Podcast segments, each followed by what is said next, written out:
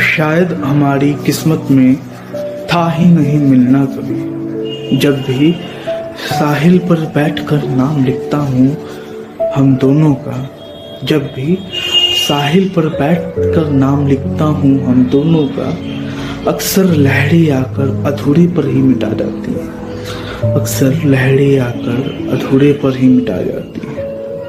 शायद हमारी किस्मत में था ही नहीं मिलना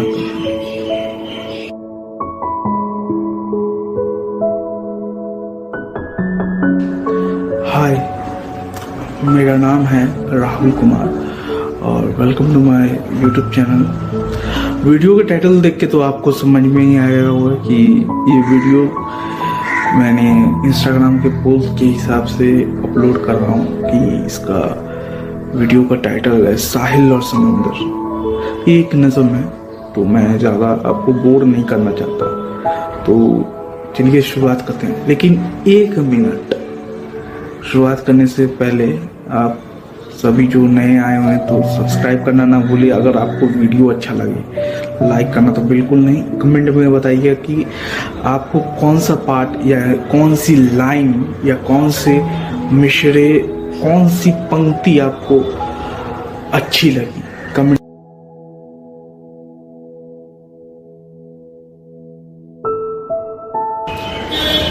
मैं साहिल की तरह और तुम समंदर की तरह, जहाँ दूर से मैं तुमको अक्सर निहारता रहता हूँ, और तुम भी अपनी लहरों के साथ मुझ तक मिलने आती हो। बस कुछ देर ही साथ मेरे रहती हो।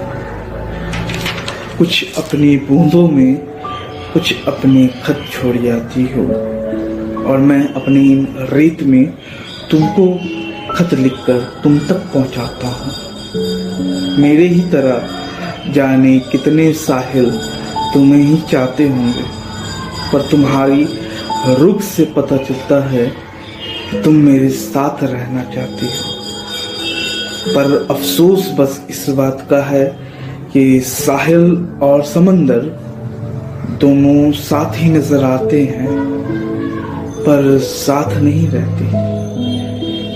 जहाँ लोगों की नज़र पहुँचती है, वहीं तक नज़र आता हूँ।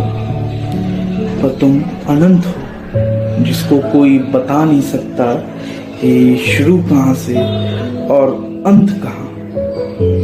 दिन और रात की तरह मेरा भी स्वभाव बदलता है। दिन में मेरा रेत गर्म हो जाता है और रात में पूरा ठंडा। पर तुम चाहे दिन हो या रात, एक जैसी तो रहती हो।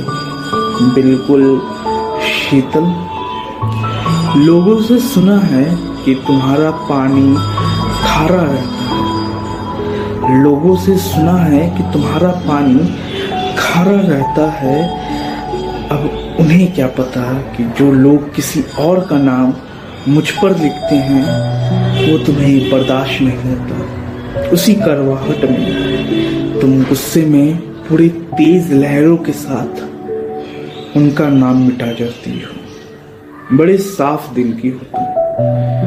जहाँ कोई डूबना चाहता है तुम में, तुम उसे भी बचाकर मुझ तक पहुँचा देती हो। पर ये सब तो ठीक है। पर ये सब तो ठीक है। पर हमारा क्या होगा? पता नहीं हम दोनों कब मिलेंगे। किस्मत भी किसी रोज हम पर भी मेहरबान हो जाए।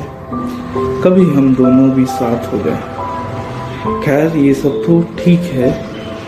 तुम्हें रोज इस तरह निहारने में, तुम्हारा इंतज़ार करने में अलग ही सुकून है इन लम्हों में।